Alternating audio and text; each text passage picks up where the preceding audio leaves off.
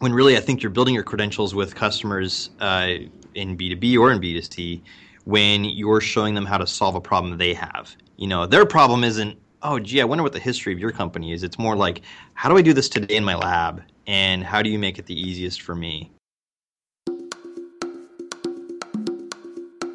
Welcome to Life Science Marketing Radio, the podcast where marketing leaders inside and outside the sciences share their creative ideas and practical approaches to increasing your marketing ROI. Here's your host, Chris Connor. Before we get started, I want to thank my sponsor partner, the Association of Commercial Professionals Life Sciences.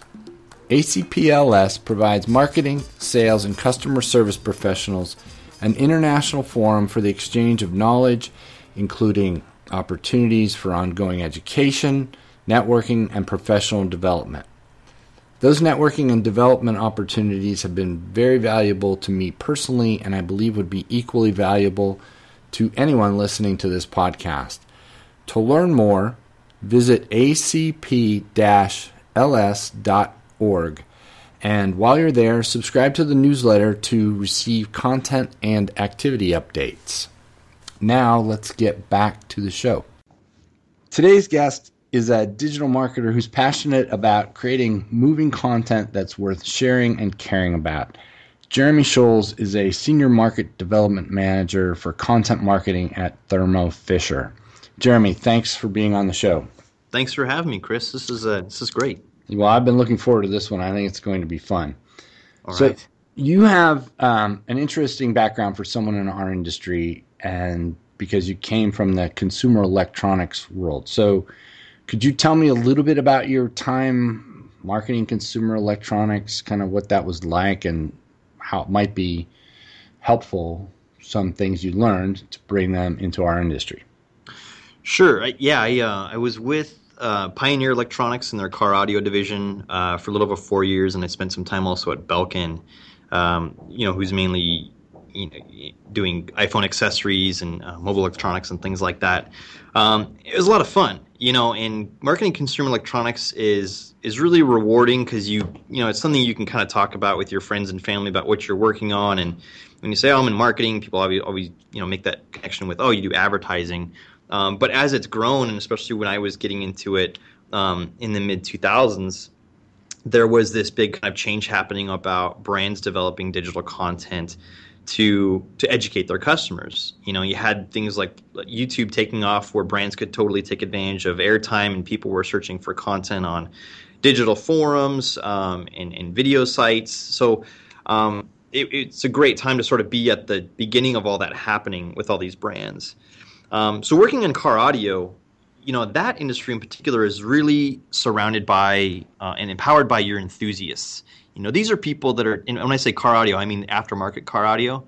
So you made the decision that the CD player you have in your car isn't good enough and it needs USB and Bluetooth and stuff like that. So you're looking at car enthusiasts that are willing to throw down the money to replace their speakers and throw in some amplifiers and subwoofers and really upgrade their technology and their dash. It's a whole host of having an experience online for people to see and really kind of feel out the products that they're thinking of purchasing. So really great interactive web content, really rich videos that kind of get people already understanding how this can work in their car. And then the other end, I think, of consumer electronics that people perhaps don't even know about or appreciate if you're not in that industry is marketing to your retailers, which sometimes you spend as much time, if not more, doing so to really kind of sell yourself into stores. And so, our big targets were, of course, at the time, like Best Buy and Walmart, and then you have thousands of other independent retailers that are in the car electronics business. And at the time, too, Pioneer was also in the plasma TV business, which was, really competitive, and the TV market is still really competitive. And sadly, plasma TVs have gone away, even though they were still the best, in our opinion. But it was a lot of fun to really kind of tell that technology story. And I think especially as it was evolving around, iPhone really kind of came out, and this became such a central part of your life. And then how does that extend out into the car? It was a lot of fun to sort of tell that technology story. So from an educational point of view, you're talking about one thing you mentioned that caught my eye here was, how this could work in your car. So you're creating content that I'm imagining, one, gives someone an experience just by watching it. And right. Then two is also helping them understand what kinds of things they're going to have to think about to put a new system in their car so that you're not hacking the dash, and it's going to look good and sound good when you're done, or whatever other kinds of problems, right? Right. Yeah, and I mean, one big tool that we use a lot of for the understanding how it works on my car was a tool we called the Fit Guide. And this was a pretty standard tool where you'd plug your make and model of your car into the website, and it would tell you what size speakers you need and you know, what size your dash was, because there's like two, actually there's a few different standard dash sizes to fit these stereos in. But we went a little bit further to say, okay, well, not only are these the speaker sizes, but these are our speakers that fit that requirement. No one was really doing that at the time. This is around 2008. And then we also, on the back end, we had a really powerful retailer social network, which was pretty ahead of its time. And the main purpose of that was to educate our retailers through like a classroom style kind of presentation about our products, so they felt really comfortable selling it. And then it had its own point system, and people would accrue points, and they could use their points to bid on free products from the company. So it's a really popular tool. But we also built in a thing on that that social network for the retailers to upload photos of their installations, and we let retailers put in the meta tags in there on the make and model of the car and all that stuff like that. And then we told the retailers, if you send us these pictures of your installations, we will then feature these installations on our particular products, just like people feature their photos of their products to consumers anyway. You know what I mean? So if you went onto the particular stereo and you said, this is my car, you would then be shown photos from real retailers who've installed that same product in your car, and then the retailer kind of gets a free plug. Or gets that proper promotion. So you kind of really, one, it's helping you out as a customer to understand what this looks like. Two, it's helping the retailer, because now they get to pitch their wares beyond just being listed as a retailer. And then it helps Pioneer at the time, because now we've got better content for you on our website. So that was when we really tackled that. And then to the end of getting people to understand how a product works, we really try to get more into answering that high-level question. And at the time, this was sort of still a novel concept of, like, how do I use Bluetooth in my car? This was when it was sort of becoming state law to have Bluetooth in your car, or hands-free, we'll say. And, so we'd have that content served up of like how to pair your phone, or what it's like to use your phone with Bluetooth. And you'd walk someone through that process of pairing their phone, and then their contacts show up on the screen and all that stuff. So now you're getting an idea of like, wow, that's really easy. I think this is the model that's right for me. Where do I go to buy it? And, so you try to connect the dots for people. And I think that's where we were really trying to win the battle beyond just features and specs, was that information battle that's in front of consumers even today. How do we get the best information in front of people in the easiest way possible? Yeah, so I love that. I just wrote a blog post on it this morning. I'm not even quite sure I'm done, but it's all about this education. And so you talked about Bluetooth, for example. So I'm not a big Bluetooth expert. My wife uses it in the car. But one of the things I was talking about in the blog post is assuming that people know what they need and how they're going to use it, which I think is a mistake a lot of companies make. Like maybe, people, you could have a company selling Bluetooth systems for a car, and just assuming that if people want a Bluetooth, they know how it's going to work and they're going to get one. And I think especially for scientific instruments, not only do they want to know what it can do, they need to feel confident that they're going to be able to use it successfully. Right. And so I don't think you can go too far in showing people not only what it can do, but how they're going to use it, down to the very most basic things, to make them feel like, okay, if I got this thing, I know I'd be comfortable using it. Right. Exactly. And I think it's also, it's probably peeling away sometimes that curse of knowledge we have as marketers, where we constantly want to sort of work in our proprietary trademark we have around this feature, or that we're the best at this, or we have a legacy of doing this. And, really at the end of the day, people they want to see how it works, So I think sometimes the storytelling of it gets sort of muddled in how much a brand wants to assert its expertise. And I think sometimes brands confuse that expertise with its credentials. When really I think you're building your credentials with customers in B2B or in B2C when you're showing them how to solve a problem they have. You know, their problem isn't, oh, gee, I wonder what the history of your company is. It's more like, how do I do this today in my lab, and how do you make it the easiest for me? Because then that's gonna get you in the door as a brand to even, you know, be part of that discussion.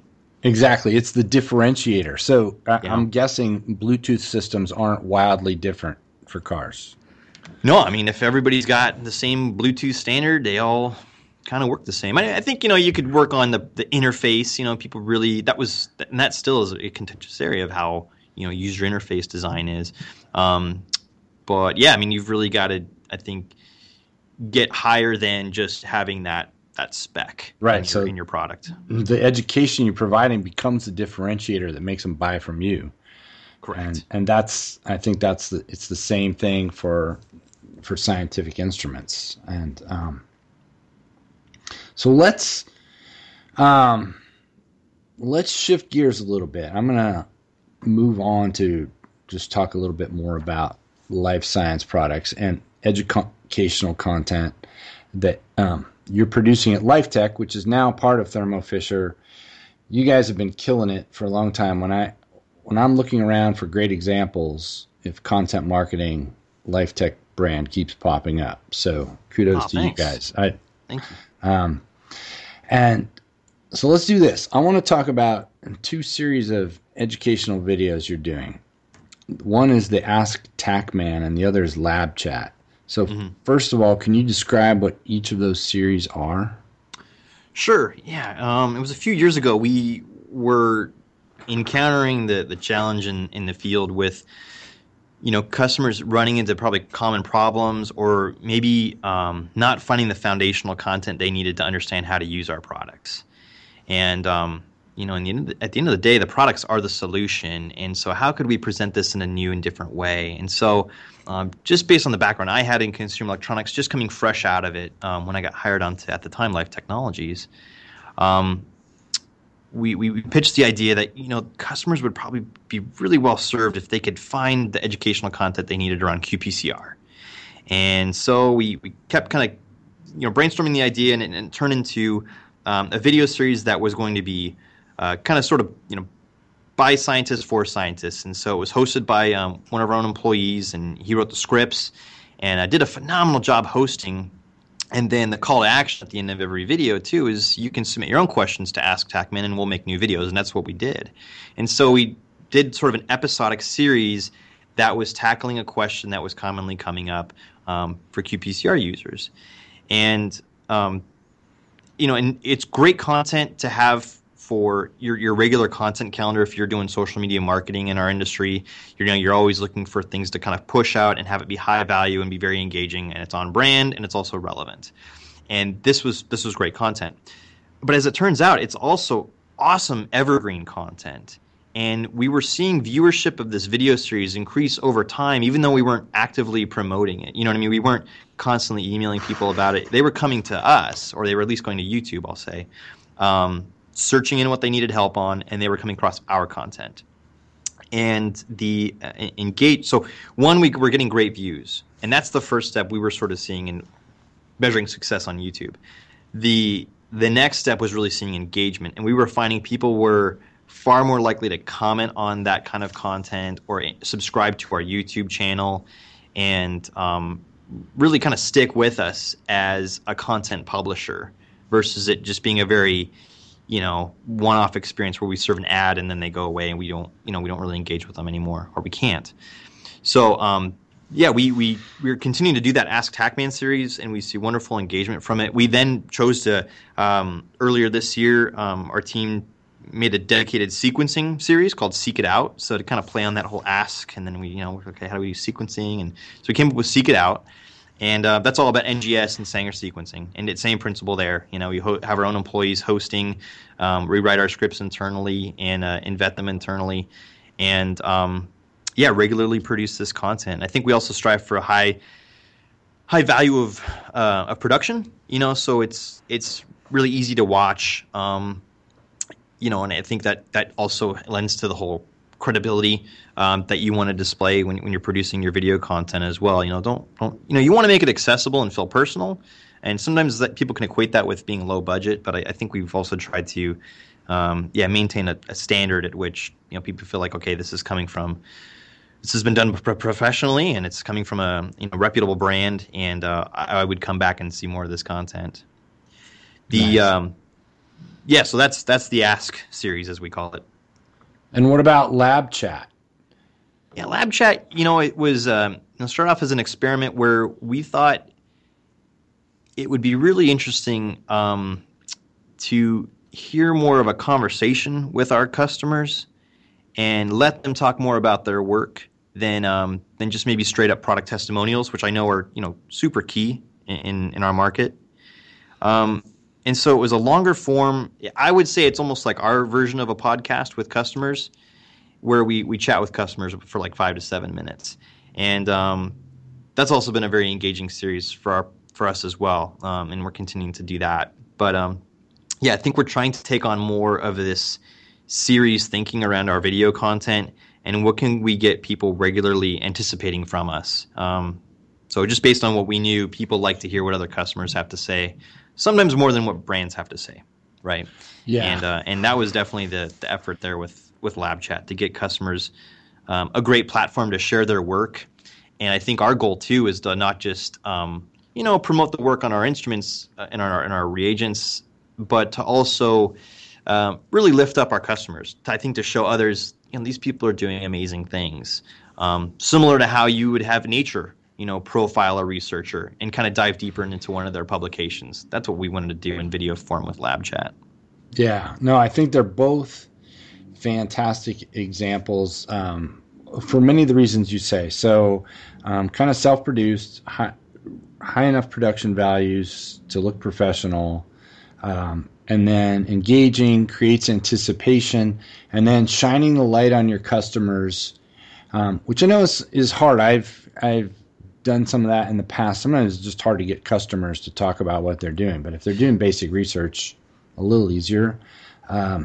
But so let's talk about that. So two things I think people would be interested in. One is, and maybe you touched on it a little bit, where do you get the inspiration for those projects?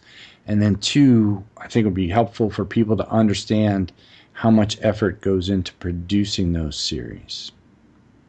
Yeah, and so it's the inspiration, you know, I think we have a lot of channels, internal, you know, communication channels we're using here. I can't really get into too many of them. But I'll just say that, you know, we really try to do the best job we can of listening. What is the market going to need, either straight from customers or from our own internal folks, to understand what's going to help us to tell our best story. And so a lot of that consists of just regularly keeping our ear to the ground with formal mechanisms we've set up and through market research. So that sort of steers us in that, you know, finding those insights we need to tap into, then to kind of layer on some more inspiration, you know, creatively, where we maybe have not seen others do this in life sciences, but we want to sort of kind of blaze a trail. You know, we'll look outside, and I'd say we're not so much influenced by other outside brands as we are more influenced today on what's happening in just general content consumption, in news and in media. And so, you know, you have a podcast, Chris, and you know you're reaching an audience that is preferring to get this content in audio form where they can just kind of listen and dive into a conversation. And we're looking at all those sorts of trends. And I think kind of coming up with a creative way to present it. And I think the cool thing with doing these things digitally, as all of our marketers listening will know, is you can experiment. You know, and you get instant metrics, and you're able to sort of really understand, okay, this worked, you know, or let's tweak this. This did not, and so let's tweak this. So, you know, I'd say a lot of what we've been seeing, I'll say we draw direct inspiration from a lot what's happening on YouTube, where you have non-traditional media companies that are really in the form of individuals, and, you know, people call them YouTube creators. And they're doing really wonderful things as far as how long video content is, or how it's presented, and how they regularly publish, and how they're keeping in touch with their fan base, to the podcasting world. And then I even think, even looking at how consumer brands develop really rich media experiences when products are launched and when we're talking to customers. I think we're drawing a lot of inspiration from them as well. So I think we're kind of just trying to pull different swatches from different places, if you know what I mean, and then kind of doing our best to put it in our palette. Right. No, I think you're doing a great job. So I think a lot of people are really curious about the effort it takes. So they can, of course, and I will put links in the show notes for all of these things, how much effort it takes to produce an Ask TaqMan or a Lab Chat. And I'm not asking, I honestly don't know for you, but my impression is that people overestimate how much it takes to produce some media. And so I'd love to find out from you what it really takes. Oh, like they think it's too hard or too expensive? Yeah, exactly. Yeah. See, I think we've encountered that on the opposite end of the spectrum. Oh, wait, I think, if someone's never done it, they go, you know what, I can't even think about that because it's going to be incredibly difficult. And I think that's where we try to innovate internally here to make things easier for all of our teams to kind of use, right? Like the Lab Chat. We go, okay, this is going to be a new way of talking to customers because it's going to eliminate a lot of things that might have been headaches for people in the past to get that customer testimonial. So I think it's on both ends. I think people sort of take it for granted that, oh, you just throw it in, it can be done quite easily, but there's a lot of kind of fit and care that we'll do internally or we'll work with some really talented vendors to do for us. I think the effort and time can sort of be proportional on like the great relationship you have with your vendors or your creative folks. Mm-hmm. And I think getting the job done sometimes is maybe the easier part, but finding really great people is the most challenging part. So great vendors or great people to do the both. Okay, both. I mean, just the example of us doing Ask TaqMan. We've been really lucky to have great internal people host our video content because we feel that's super important to add to the credibility of our content. But then you need someone that's comfortable in front of the camera, and not everybody is. And to your point, too, about trying to interview customers, whether that be at a trade show or on Lab Chat, some of them aren't, willing to aren't really comfortable being telling their story in that forum. So then you try to sort of innovate and, think of better ways to present that story. But I think the work involved, I think it gets underestimated from what we've seen, and especially in our industry too. It maybe just falls on one person in a particular division or business group, and it's just not scalable. And the other thing too is when you've got a company as big as Thermo Fisher Scientific, there are multiple divisions and groups that are going to benefit by someone trying to scale a plan or a template for content. Mm-hmm.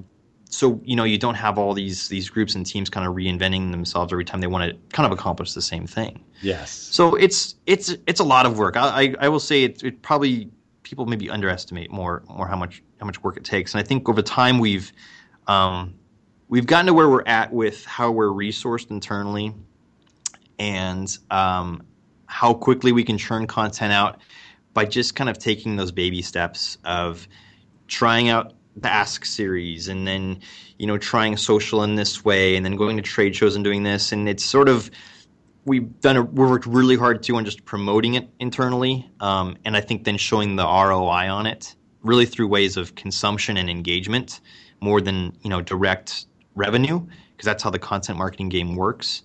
And, we've developed that trust to sort of build up the right team and resources to support the projects. Okay.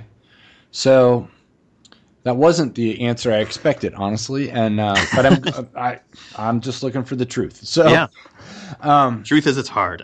Yeah, it takes a lot of time. Okay. But I think too when you get down to it, you really try to think about how do we scale this, and I think where we've really tried to be smart is to not reinvent something every time we want to do the same thing, around like say customer testimonials or promoting publications or things like that. You want to sort of build an engine and a system that content can kind of slip through and be vetted and, and ultimately get out to your communication channels. Right. So what I like about both of these things, Ask TaqMan and Lab Chat, it looks to me, and I haven't watched a lot of them, but I don't think I've watched enough that you have kind of a a visual template. So you are set up to do the Ask TaqMan. There's a set, it looks like, in some way. Yep. And it's a series. So you've committed to say, we're going to do at least X number of these, and then hopefully more people ask questions and you keep going. But you've made a plan and kind of a machine for producing a particular kind of content. And you're going to crank it for as long as it works, I imagine. Right, right. And the same with Lab Chat. I'm curious specifically about Lab Chat. Are those Google Hangouts, or how are those produced? Those are done through Skype. Oh, okay. Skype videos. Okay. Skype, yeah. Yeah. I mean, you probably use some software to record your interview right now, right? Yeah. And we could record video if we were doing that. Yeah. So we do kind of the same thing, and that was sort of, we needed to kind of think about that one because we really wanted a high quality video capture, and it's tough sometimes when you've got a customer in like a basement lab on their like LTE Wi-Fi, not Wi-Fi, but they're using like LTE cellular connection. Uh-huh. And they're trying to talk to you on Skype, and it's like, this is getting a little tough. But I think, the goal is ultimately to get really good, is the best we can, video and audio, which from a kind of a podcast standpoint, the expectation is a little lower than, say, like a Vice News mini documentary. Right. So, I think we kind of fit that into that profile of media. Cool. Well, I want everyone to check out those and more of your work, especially Rap Battle. We have probably a couple more reasons to bring you back. I hope we get to.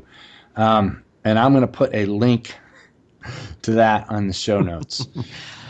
That was a good one. Yeah. That was a fun project. That's just a different topic. I'd love to go into that one, but people should check it out anyway, and then they should email me and say, yes, bring Jeremy back, so I'll find out about that thing. Thanks, man. But so finally, Jeremy, I want to wrap up with this. So I consider you to be a leader in this area of life science content marketing, and you came from outside the industry. And one of the goals of this podcast is to help other marketers become leaders in their own companies, and really what I want to do is help people elevate the art of marketing across our industry. My vision is that we create marketing that is as innovative as the science we're trying to sell. And so in addition to what you just talked about regarding, the inspiration for your series and how you manage these projects and think about them and all the outreach, what else have you noticed that it's taken for you to be successful as a content marketer moving from automotive consumer electronics into life science instrumentation? Yeah, and it was one. Thanks for that compliment. I really appreciate that. It's quite humbling. I think I'm doing the best I can. I think we've got a phenomenal team, and I think that's really what drives me every day. We've got really excited individuals that want to do this same kind of game, and really taking it out of any sort of formal business education standpoint. I think it's just a matter of, I was very fortunate to get the job I was able to get at the time with Life Technologies, and very fortunate to have wonderful management and leadership that had a vision for this kind of content and then supported me along the way. And then it's just been a really great series of fortunate events to sort of grow into where we're at today as a brand. And I think we're all pretty, driven by what our customers are doing. And I would say that's been so fulfilling for me. And when I look back on working in consumer electronics to being in life sciences, and I think I get this sense too from my colleagues as well. But when we look at what the customers do here, it kind of feels like that higher calling in life, when you feel like, wow, I'm around work that is really important to society. And the divisions we support or groups we support at Thermo Fisher are all over the place, from forensic science to inherited disease to cancer and cancer research. And when you just dive into those stories, how can you help not but be inspired? It's really moving. And I think where we are all driven, and I know, and I can speak for myself too, is we want to tell the most compelling story possible. And I'm just in love with that notion of marketing, about where do I take a reader or viewer on some sort of arc where, in your very traditional kind of like movie making sense, main character presented with a problem, main char- character presented with challenge to not overcome that problem, but then main character finds a way, and we all kind of feel good at the end. And I think that arc is always going to be really interesting for people, and people are always going to be in love with stories. I just want people to really be in love with the science that's happening around us. And so I think when you've got that in your, gosh, this is like pun intended, but when you got that in your DNA, you know, it really, it's gonna drive you. And it drives me. Now, granted, I've got that sort of like mindset. I think we are also really well served by people who are highly analytical. And I don't think you'll find a shortage of those in the life sciences industry, who help you get into your marketing data and really kind of analyze things. And then there's other, you know, of course, wonderful strengths we need around us to support that. But I would say, you know, for me, you've got to sort of try to find an arc to tell your story and to kind of bring people along a journey that I think needs to be laced in emotion as well as, of course, hardcore data, right? But yeah. We're all getting those customers are doing that great work are driven by an emotion to serve others, to I think serve their careers, to serve their teammates, and ultimately serve society. And so I think when we start having those discussions and tell those types of stories, it never gets old. Nice. Yeah, that's beautiful. And it's a cool industry to work in. We get to see these incredible scientific discoveries that are very important, as you say, for society, and yet we get to throw a layer of art on top of that as marketers. And to me, that's what makes this whole thing fun. Well, and it's a really exciting time, too, and I think there's tons of headroom for brands to kind of elevate that storytelling art. Oh, yeah. You know, I mean, just think what's happening today with, I mean, I'm looking very closely at it, but like how NASA communicates to the public. Yeah. You know, and it's a really hot time for space exploration, and but they're set up in a way that their whole organization is really empowered to tell stories, and whether it be through video form or like the space station has its own Twitter account, and the astronauts that are up there have their own Twitter accounts. That's amazing, right? No, and I think there is just as much interesting work happening in really all the disciplines of life science that you could fill that same sort of like content funnel. I think where the public, you know, it's easier for people to kind of grab a hold onto space maybe. And maybe there's a bit of, you know, more education that the public can know about what we do. But I even think our customers too, they're not always up to speed on techniques and methods and things like that. And you kind of need to provide that background. And they're going to connect with other researchers, you know, just as well. Yeah. Well, yeah, it's all great stuff, and I love the NASA example. Those guys are, I would say, exceptional at doing it, and the astronauts themselves. If you have not watched a video or listened to an interview with Chris Hadfield, I highly recommend that. Personally, I think he's the most interesting man in the world.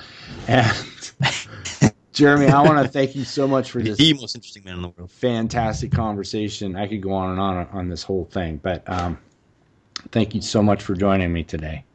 You got it, Chris. Thanks so much for having us. Appreciate it. You bet. And thank you, listeners, as always, very much for joining us. Remember that a rating or review on iTunes is very much appreciated, and I will talk to you again soon. Bye-bye.